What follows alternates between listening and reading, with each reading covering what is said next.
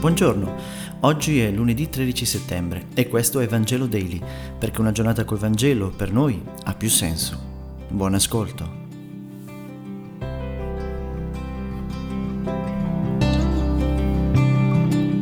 Dal Vangelo secondo Luca, capitolo sette, versetti uno dieci. Quando ebbe terminato di rivolgere tutte le sue parole al popolo che stava in ascolto, Gesù entrò in Cafarnao. Il servo di un centurione era ammalato e stava per morire. Il centurione l'aveva molto caro. Perciò, avendo udito parlare di Gesù, gli mandò alcuni anziani dei giudei a pregarlo di venire e di salvare il suo servo. Costoro, giunti da Gesù, lo supplicavano con insistenza. «Egli merita che tu gli conceda quello che chiede», dicevano, «perché ama il nostro popolo ed è stato lui a costruirci la sinagoga». Gesù si incamminò con loro. Non erano ormai molto distanti dalla casa, quando il centurione mandò alcuni amici a dirgli «Signore, non disturbarti.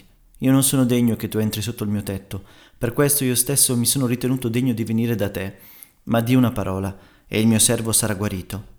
Anch'io, infatti, sono nella condizione di subalterno e ho dei soldati sotto di me, e dico a uno va, ed egli va, e a un altro vieni, ed egli viene, e al mio servo fa questo, ed egli lo fa». All'udire questo, Gesù lo ammirò e, volgendosi alla folla che lo seguiva, disse «Io vi dico che neanche in Israele ho trovato una fede così grande».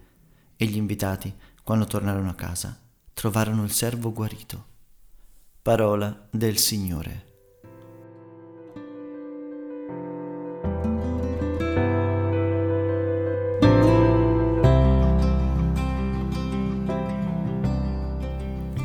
Malattia e morte aprono la porta a questo capitolo di Luca.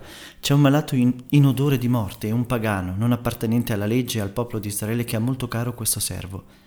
La malattia e la morte sono due brutte bestie da gestire. Il centurione romano incontra malattia e la scodella tramite la sua passione per il suo servo, in mano al Signore che passa. Gesù ascolta, ma sembra non ascoltare. Risponde alla richiesta degli anziani con il silenzio e si mette in cammino, non dice nulla. La parola tace, la parola si mette in cammino. L'ascolto di Gesù si evidenzia ancor più quando il centurione gli manda incontro alcuni amici. Lui si ferma e continua ad ascoltare. Ascolta ciò che il centurione gli dice tramite i suoi amici. Ascolta le loro parole, ma sente il cuore del centurione.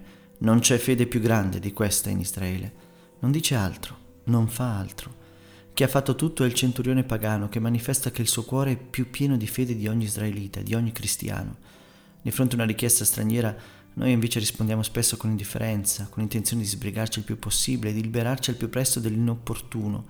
Tanto sappiamo che noi non possiamo fare nulla, è la premessa dei nostri incontri coi bisogni. Spesso pensiamo che le istituzioni debbano sostituire il mare di carità che molto spesso noi come Chiesa, nel passato e anche nel presente, abbiamo sprigionato verso i malati, i morti, gli orfani, gli schiavi, i carcerati, le donne sole. Tale realtà fa acqua da tutte le parti, perché le istituzioni spesso vogliono solo trasformare questa necessità degli altri in un'azienda economica. E questo è impossibile, perché è impossibile esprimere carità e affetto verso coloro che si affidano alla stessa trasformandoli in numeri. Un rischio che a volte anche noi corriamo in questi tempi. Grazie per aver meditato insieme. A domani.